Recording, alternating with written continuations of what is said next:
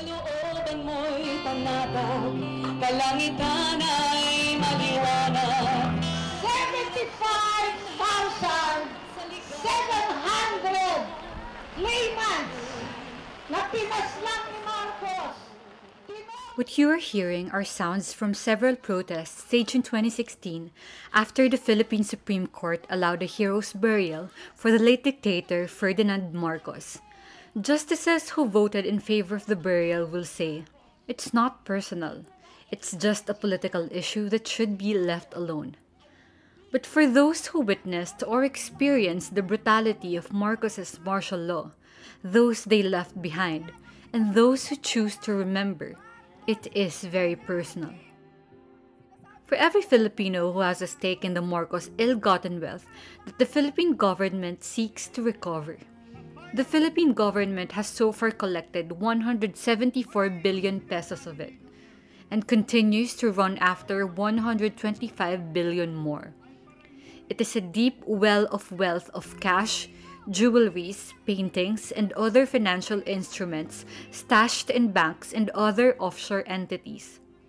Have we even come close to the bottom of this well?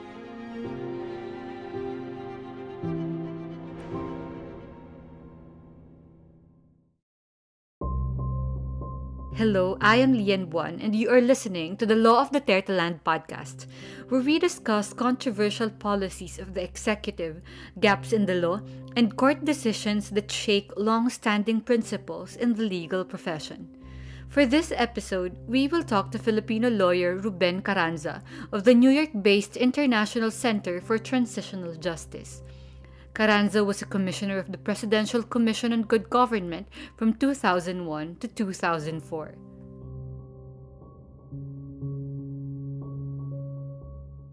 Let's start off with the baseline data. So, PCGG naka-recover na siya ng 174 billion pesos and sabi nila they have 125 billion more to recover and it's currently under litigation. So, itong 174 plus 125, ito na ba ang extent ng Marcos ill-gotten wealth or is it possible na meron pa tayong hindi alam at meron pa tayong hindi nahanap? That's both the challenge and the opportunity of going after the ill-gotten wealth of the Marcos family. We don't know exactly how much they stole. Kaya hindi rin natin alam kung magkano pa yung dapat bawiin. Alam natin yung nabawi na because may mga decision na and contrary to all the propaganda that the Marcos family has been spewing out for so many years now, there are cases that have not only recovered ill-gotten wealth from the Marcos family, but have definitively declared that the Marcos family is corrupt. So we don't know how much there is still left to recover. There was an estimate many years ago that the Marcoses stole up to $5 billion from the Philippines, but we still have to find more, and I think there's more to be found. Attorney Carranza, are there assets na inaay yung PCGG dati pa pero hindi pa lang nakakapag-file ng civil suit? So merong inaay na hindi pa kasama sa baseline record ng PCGG? Well, there are two ways to answer your question, Lian. First, when the PCGG filed its cases beginning 1987 and then subsequently in the following years amended its complaints, the PCGG carefully crafted its complaint so that it will cover assets that were still to be found or assets where the evidence of their existence was still partial. So whenever the commission, at least when I was there, discovered some new evidence or some asset that previously was not documented, those assets, that evidence would actually already fall within an existing case. So that's the first answer. Yung pangalawang sagot sa tanong, marami pa bang hindi nakikita at dapat pang uh, sampahan ng kaso, hindi na kailangang sampahan ng bagong civil case ang mga Marcos para mabawi kung ano man yung bagong mahanap.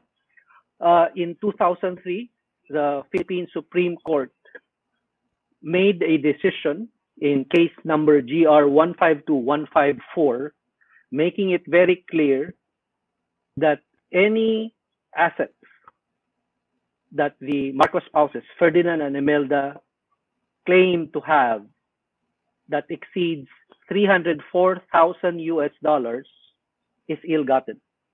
So, linawin ko yan. Ang lehitimong kayamanan lang ng mga Marcos ay nasa halagang 304,000 US dollars. Kung meron pang halaga, ari-arian, pera, uh, alahas, paintings, fake na paintings na sinasabi nilang sa kanila, lahat yan.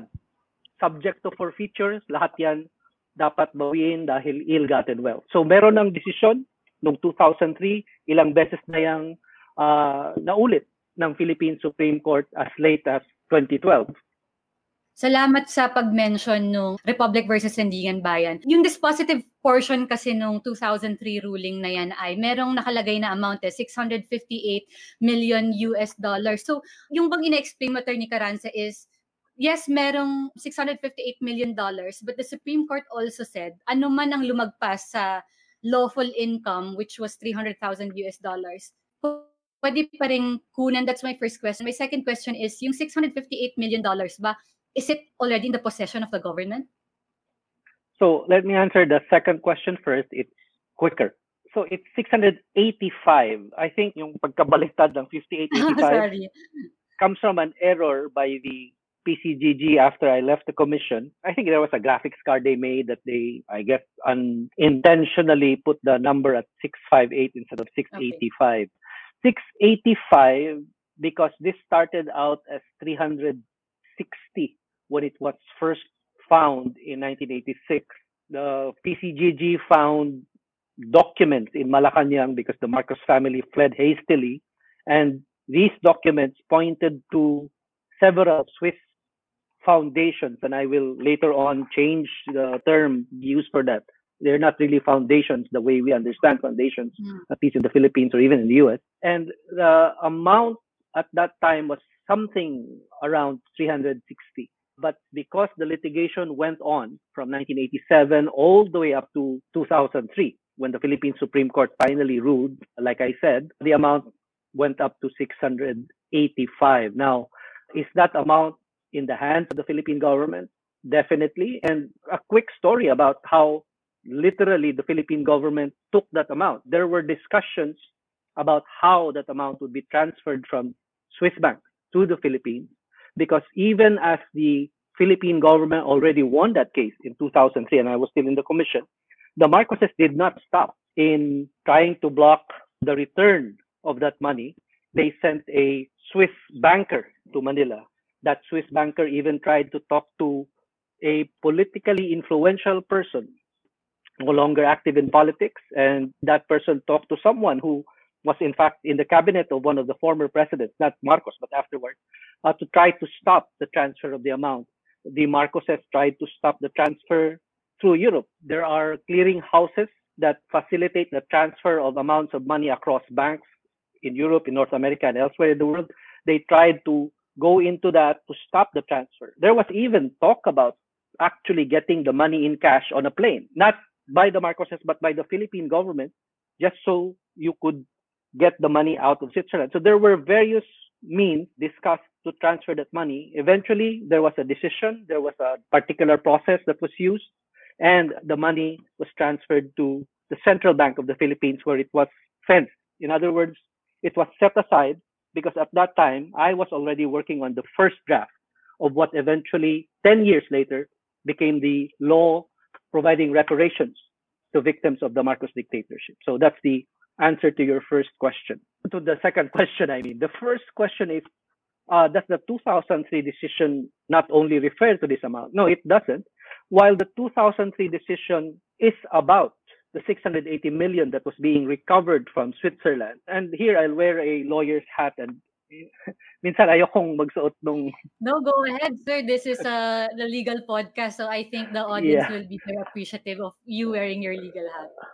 Right, because there's such a thing as stare decisis, the law of the case. And the law of this case isn't really that the 680 million should be returned because it's forfeited because it's ill-gotten wealth. The law of the case in GR 152154 is that the Marcoses only had 304,000 in legitimate income when he was president and when she was governor of Metro Manila. Everything else they claim, they own, that their children claim or that their children claim to be beneficiaries of is ill-gotten should be forfeited. So the law of the case in 2003 and up to now is that everything that the Marcoses own beyond the legitimate income that the government found is ill-gotten. So what's important here is that you only needed this single judgment to go after everything that the Marcoses claim and that the PCGG was going and is going after is ill-gotten wealth. So I'll add one last point here to stress the importance of the 2003 decision. One of the last acts I did as PCGG commissioner before I left was to draft a motion in the Sandiganbayan to be filed in all possible cases where this motion could be filed. I drafted this motion in the aftermath of this 2003 decision. It's a motion for partial summary judgment, which means you can execute the 2003 decision in the pending Sandiganbayan cases involving other assets of the Marcos family. That's how we got Arelma, Mm. a 40 million account in New York that the Marcoses claimed. That's how we got the jewelry that was still held in escrow at the central bank. That's how we got paintings executed even after I left the PCGG.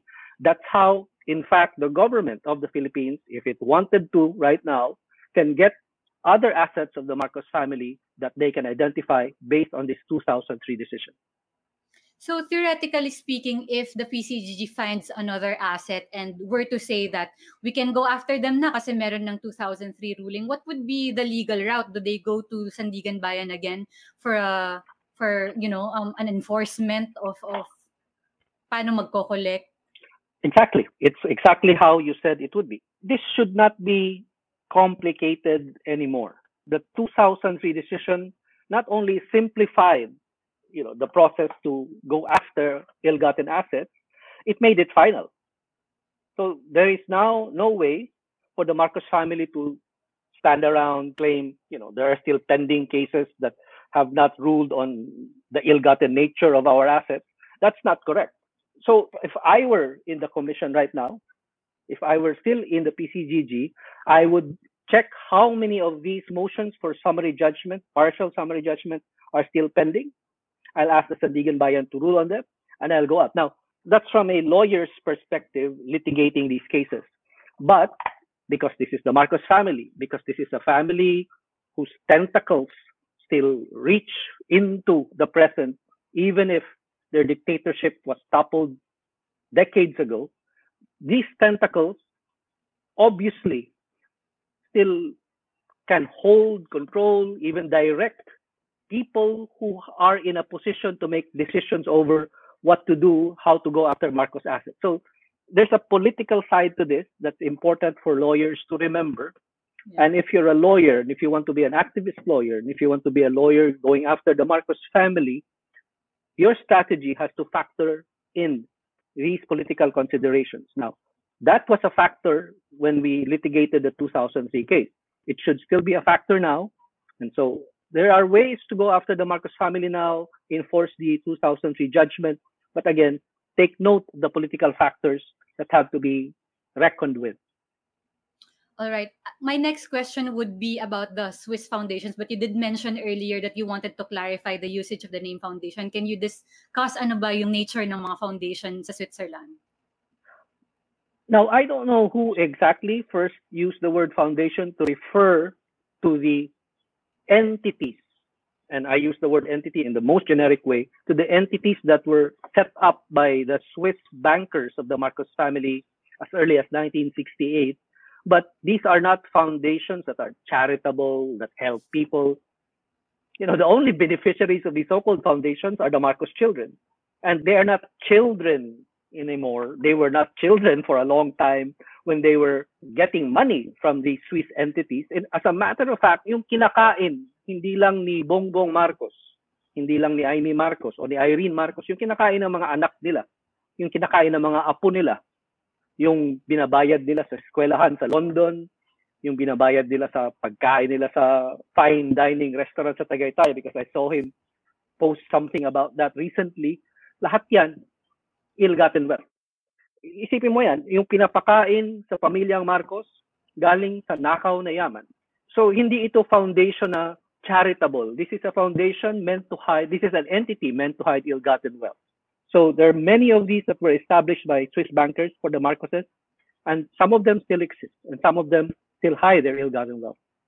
All right. The 2003 Supreme Court ruling lists some of these Swiss entities at nakita ko dun sa listahan, they are the same entities that were listed by the 2018 conviction ni Imelda Marcos. So, related ba yung graft conviction ni Imelda dun sa dineklara ng Supreme Court na ill-gotten na mga deposit dito sa mga Swiss entities na to? Right. So, you're correct in putting together these two sets of cases. The civil case that was decided in 2003 civil because no person was punished. Imelda marcos was not found guilty or innocent because the case was about assets not about the corrupt person. But take note that the forfeiture law on which the 2003 decision is based has also been characterized in the philippines as a as a penal law, as a law that punishes, because taking away someone's property or at least someone's claimed property that is ill-gotten is a form of punishment. So there's that case and the set of cases that affirmed it afterward.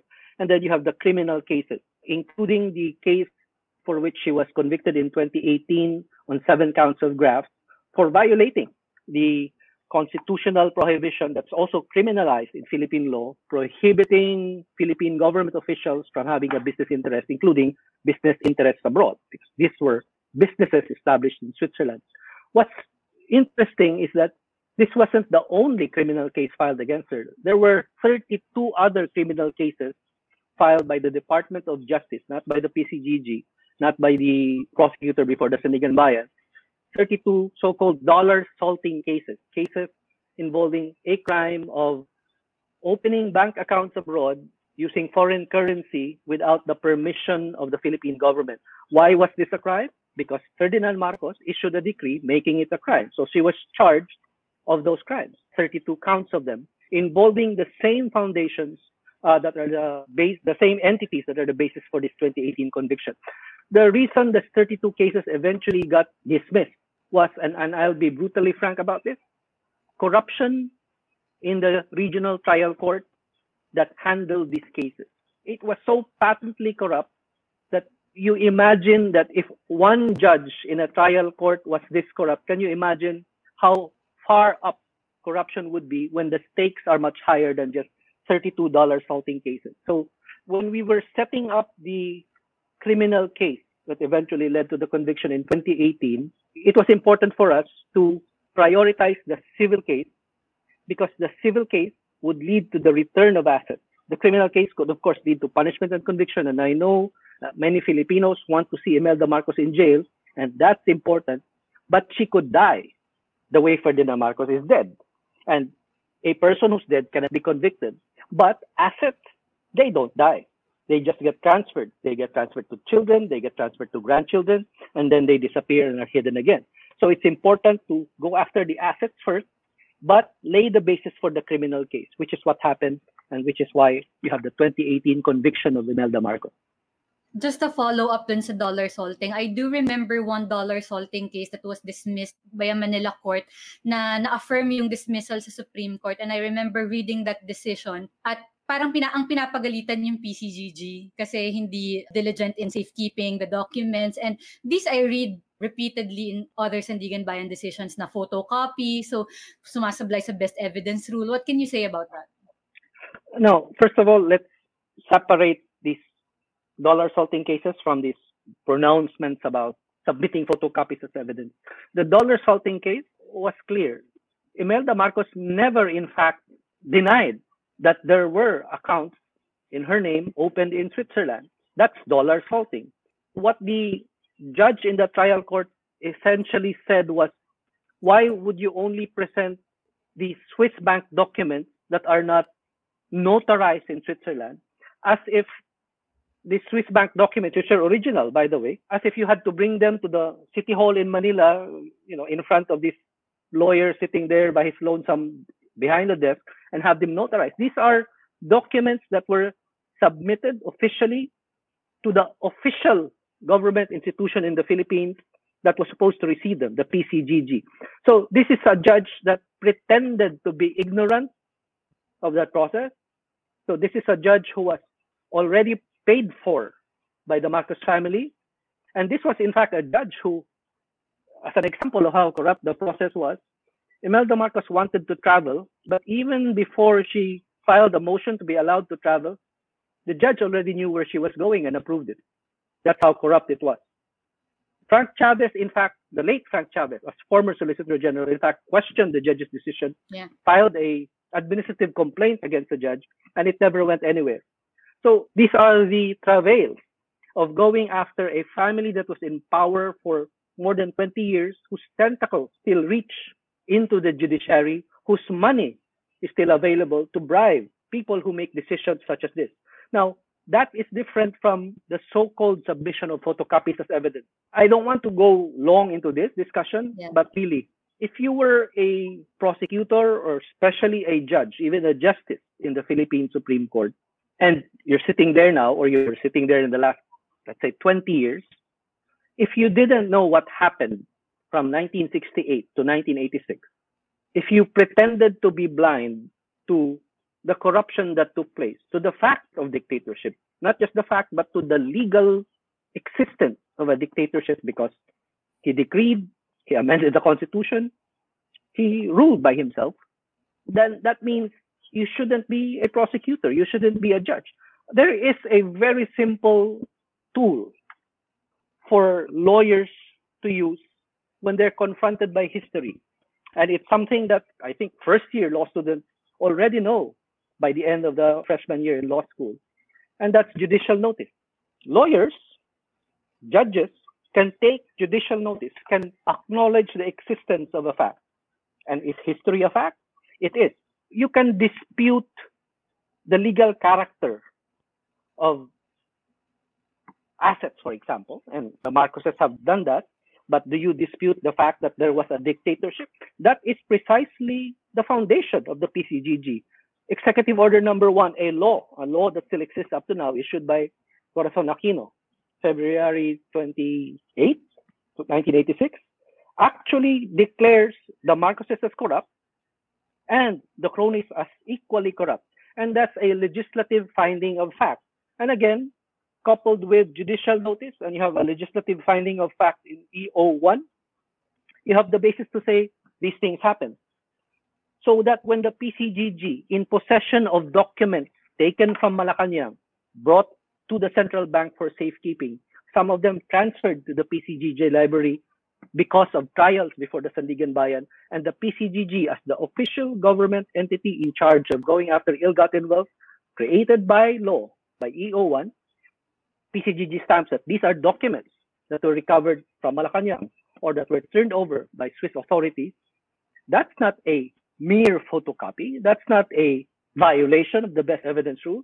That's a product of the government's effort to go after the Marcos family and coupled with judicial notice, coupled with the legislative finding of fact that the Marcoses are corrupt, that should have been enough for the Supreme Court to say the burden of proof is now on the Marcoses to show why they have assets in excess of $304,000. All right. When we talk about the Marcos corruption, we sometimes we describe it as the Marcosian plunder, pero wala namang plunder case pending against them. Is it because enacted lang in 1991 yung plunder and it's not a retroactive law? Yes, because that was precisely why former PCGG chairperson and then Senator and Senate President Jovito Salonga sponsored the law criminalizing plunder. You can't prosecute Imelda Marcos for plunder now, but you can certainly prosecute her for corruption. And in the hands of a smart and historically conscious justice of the Sandiganbayan, you can get her convicted. Yung conviction, the conviction of the mother for seven counts of graft, named as beneficiaries of at least two Swiss entities were the Marcos children. So, pwede ba if some creative or brilliant lawyer out there, meron bang way para i-prosecute criminally the Marcos children just for being the beneficiaries of an entity that has been judged as illegally created and maintained? you don't even have to be 100% creative. I think you just have to be persistent and file charges for money laundering against the Marcos children. That's why you have the anti-money laundering laws in the Philippines. That's why you have this anti-money laundering council that apparently only goes after bank tellers or gamblers, but not plunderers like the Marcos family. But yeah, you could go after them, use the money laundering law. The predicate offense is corruption. They don't have to have been the ones who committed the specific acts of corruption, except that they were already, if I'm not mistaken, of legal age when these Swiss entities existed. So they were participants in that corruption, in the existence of these Swiss entities. But money laundering is a continuing offense, and they continue to commit this offense. Right. Let's talk about yung mga compromise agreements because when you read the 2003 ruling, it talks about a compromise agreement at doon nga na-quote si Bongbong Marcos as having said, I am open to ending the problems of my family and the Supreme Court took that to mean as a judicial admission. So, can you tell us more about the compromise agreements? Can this really be called as an admission of corruption by the family? Well, his admission is an admission, whatever happened to that compromise agreement that was the context of that admission. The compromise agreement itself was struck down by the Supreme Court, Chavez versus Sandiganbayan, if I'm not mistaken, one of the Chavez cases. And, you know, to be fair to Frank Chavez, he persisted. And so the compromise agreement that was referred to here was struck down and uh, admission of Marcos Jr. remained. So he was asked about the bank accounts and he said, we're open to compromising on his bank account. And yet, in the same context, of the same case, he, his mother, his siblings continued to deny that they own these bank accounts, which is what prompted Chief Justice Corona, who wrote the decision to ask, why would you then oppose the recovery of these ill-gotten assets in Switzerland if you say you don't own it? Tama. Speaking of compromise agreements, yung basis din ng recent PCGG win sa Sandigan Bayan, yung Royal Traders Holding Incorporated, was also based on a compromise agreement with Imelda Marcos nung pagdating nila sa Hawaii. So I'm just curious, have there been any awards na walang compromise agreement as a context?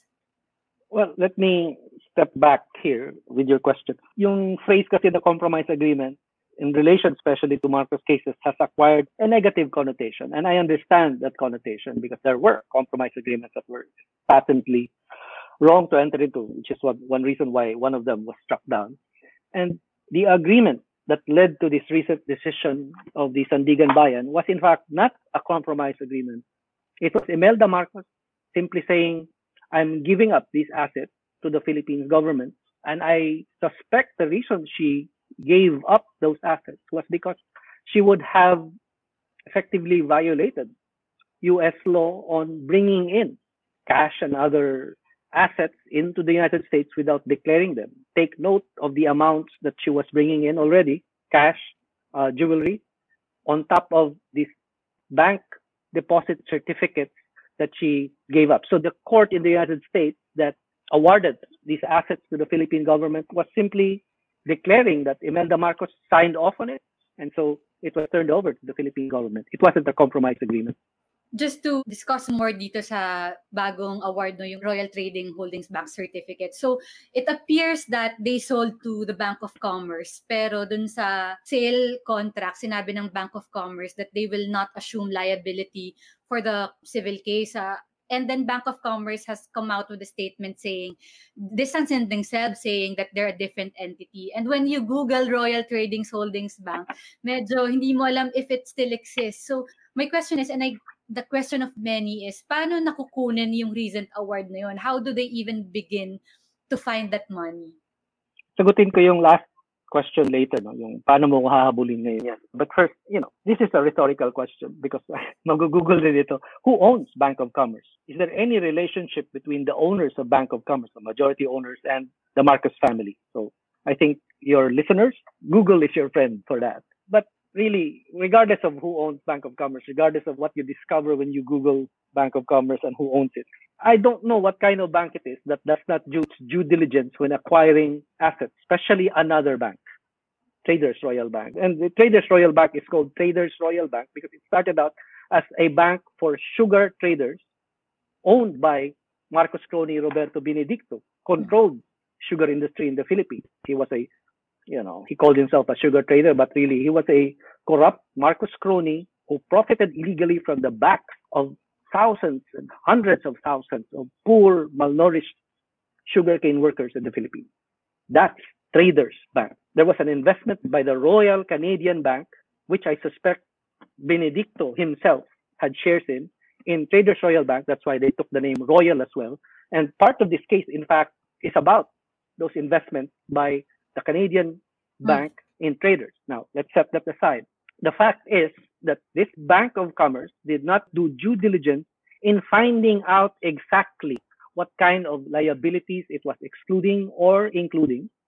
So when they claim in this case in the Sandiganbayan that we specifically excluded certificates of deposit that were denominated in pesos, and when they claim in the Sandiganbayan that they specifically excluded claims by the Philippine government involving the Marcoses before they acquired Traders Royal Bank, the fact is they did not do, do their due diligence because they would have found out that even if they did that, even if they put it there in their agreement, the government is not stopped.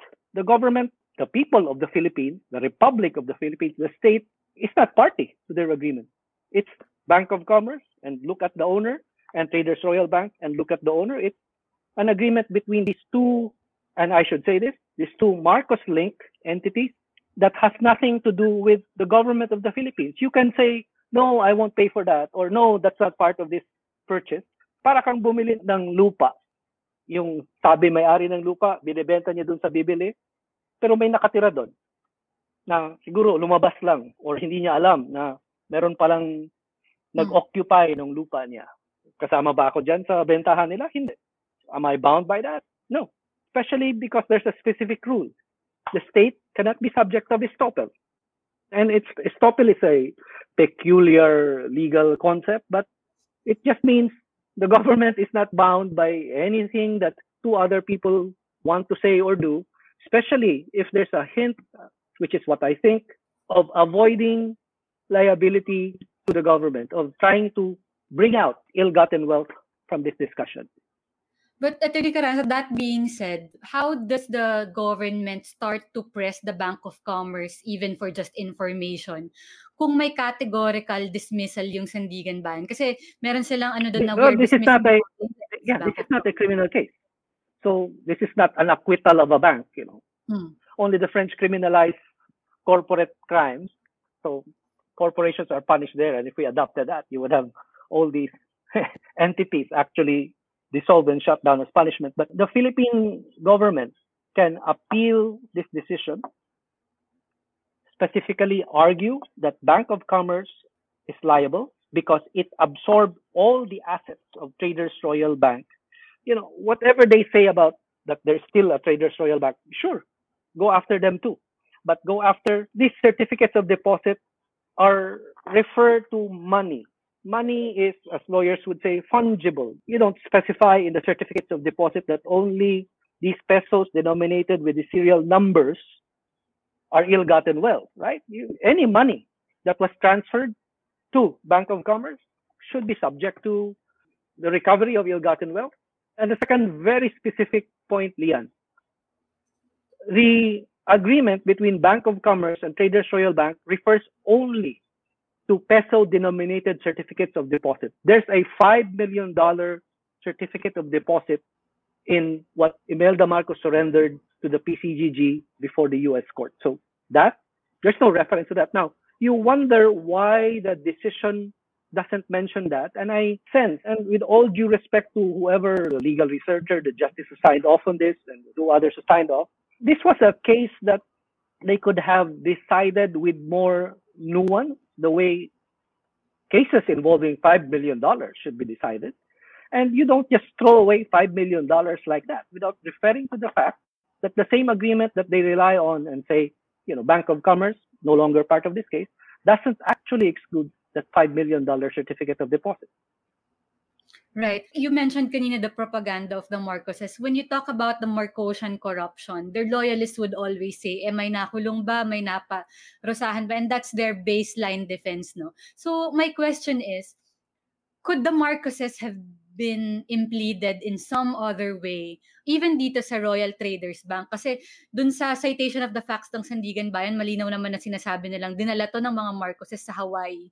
So, could there have been another way to at least implead them criminally or whatever? They were. That's why you had the dollar salting cases. That's why you had the Swiss entity cases. If you look at this decision again, there's a circular way that was done to hide the Marcos interest in Traders Royal Bank. They used Banque Paribas, the French bank, to try to hide the investments of Royal Canadian Bank in Traders Royal Bank. And separate from this, there were in fact cases involving the same modus operandi of transferring money to Switzerland and the Swiss banks buying certificates of deposit in mm. Philippine banks. So it's money laundering through Switzerland that was done by the Marcoses involving Traders Royal Bank. So criminal cases were in fact filed. And that's been part of the problem that when you have a strategy that separates criminal cases from civil cases and operate separately, controlled by prosecutors who, at the very least, don't talk to each other or at most are reached by the tentacles of the Marcos family, then you do have a problem enforcing accountability, holding the Marcoses to account. Now, all that said, the fact is that if not for, and I'll say this again, corruption in the Philippine judiciary, Imelda Marcos would have been convicted. Imelda Marcos was convicted in 1993 for a very basic crime. Again, the same type of crime that she was convicted for in 2018, involving this time assets of the light rail terminals, which her so-called Philippine foundation leased, but which in fact went to her friends. They were under price. And the Sandiganbayan, under then presiding Justice Francis Garchitorena, convicted her for that crime. It went all the way up to the Supreme Court of the Philippines, in fact, affirmed her conviction. One division, Flerida Ruth Romero, if I'm not mistaken, or maybe Irene Cortes, but the Supreme Court justices convicted her. They filed a motion for reconsideration, the Marcoses. The conviction was sustained. That should have been the end of it. Instead, they went to the entire Supreme Court, an appeal to the Supreme Court and back, which in the Philippine Constitution, as I think lawyers in the Philippines would know, would only be possible if you're raising a doctrinal question. Is the guilt of Imelda Marcos a doctrinal question? It's not. So why was it possible for the Supreme Court to be forced to take another look at the conviction of Imelda Marcos in 1993? Estelito Mendoza. I, knew you were gonna go to Estelito Mendoza and he did it again years later for ano Philippine Airlines but that's uh, for another discussion may mga nakikita Uh, no, no, no. tayo But but listen, and I'm not saying that there's something wrong here, right? But many of the solicitors, solicitor generals, you know, who work for Estelito Mendoza are now in high positions in the Philippine judiciary. Some of them work with him, including all the way up to the Supreme Court. So it's important for Filipinos to look at the context of this. That's why I said the political context has to be considered as well when assessing or even criticizing the PCGG or prosecutors for, for this or that decision involving the Marcos family. Right. As I was saying kanina, merong tayong mga nakikitang kaso that is against a crony. To put the question bluntly, kapag merong isang decision rendered in favor of the government tapos ang sisingilin yung crony, tingin mo ba Marcos din ang ultimately the source of what the payment would be? Well, there's a first way to respond to that question. In practically 90% of the civil cases that were filed by the PCGG, and many of them were filed before I joined the commission. So when I went there, I was just looking at specific cases already pending. The Marcoses were always impleaded in those cases. So because you would have to allege that this took place, like I said, in a historical context. There was a dictatorship, you were a crony of the dictator. Should the Marcoses be ultimately also responsible for judgments against Marcos cronies? Yes.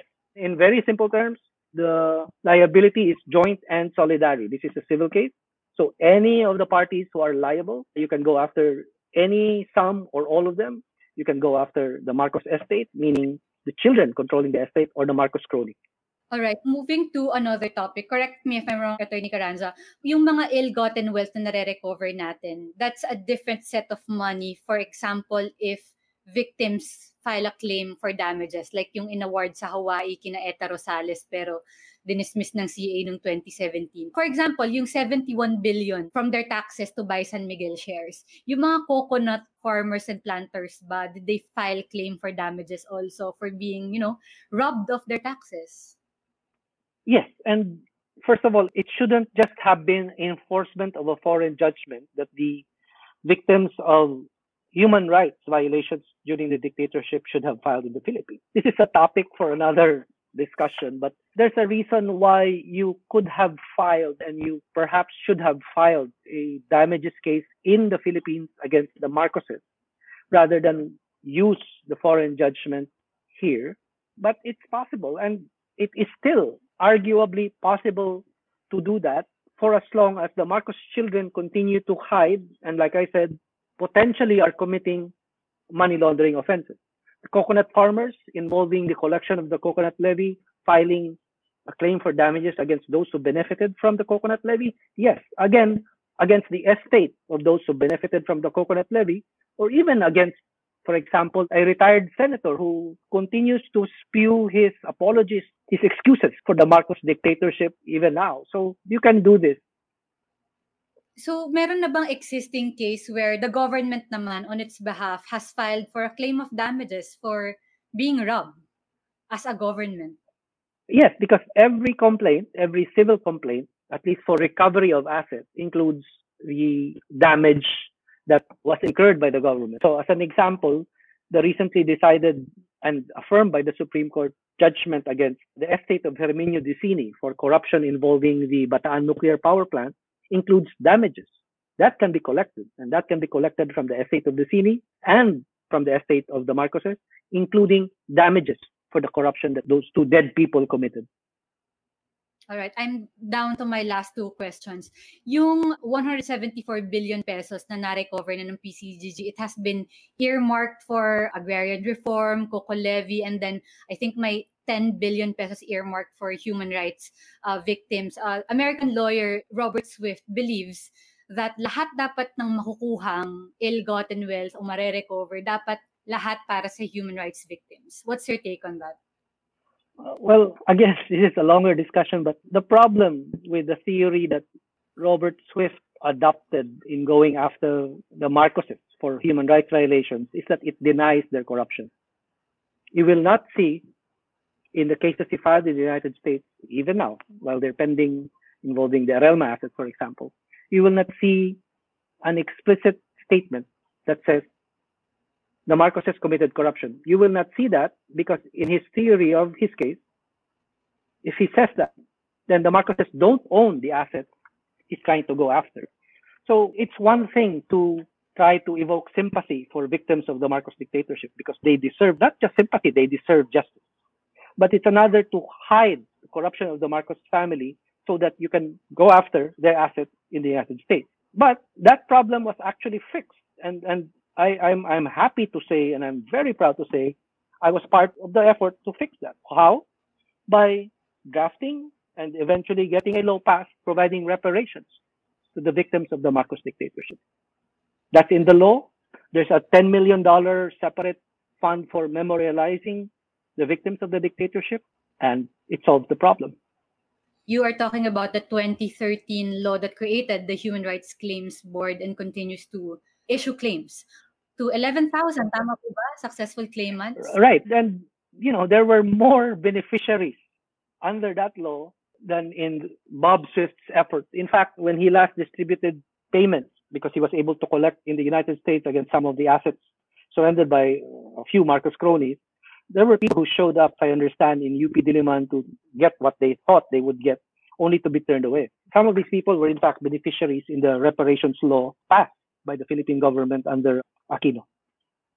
Right. My last questions, the last 50 minutes of this conversation only proves one thing, no? Yung corruption and our long road to recovery is very, very institutionalized. So why do people still choose to forget and why can they get away with forgetting what has happened?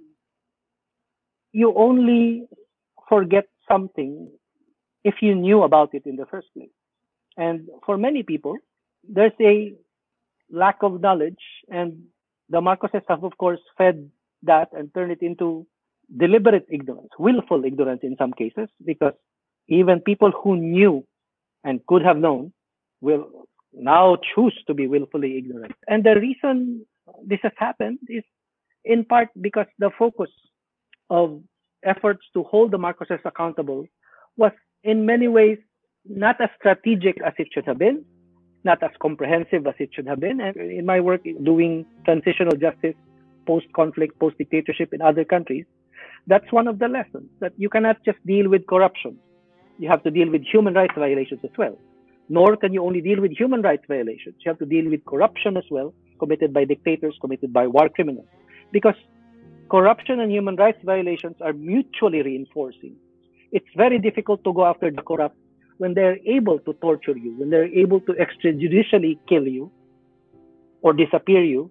And it's very difficult to go after extrajudicial killers if they can commit corruption with impunity and use the money to sustain their impunity as well. So both have to be addressed. And that's one of the failures of the transitional justice effort in the Philippines. It's not irreparable. It's not something that cannot be addressed now. That was why the 2013 reparations law was passed. And it's still possible to even create a truth commission involving the Marcos dictatorship to help people remember. I am Lian Buan. Thank you for listening. Do not forget to register to vote. Follow us on our social media accounts for more news, videos, and podcasts. Listen to Rappler's podcast on Spotify, Google Podcasts, Apple Podcasts, and wherever it is you get your podcasts.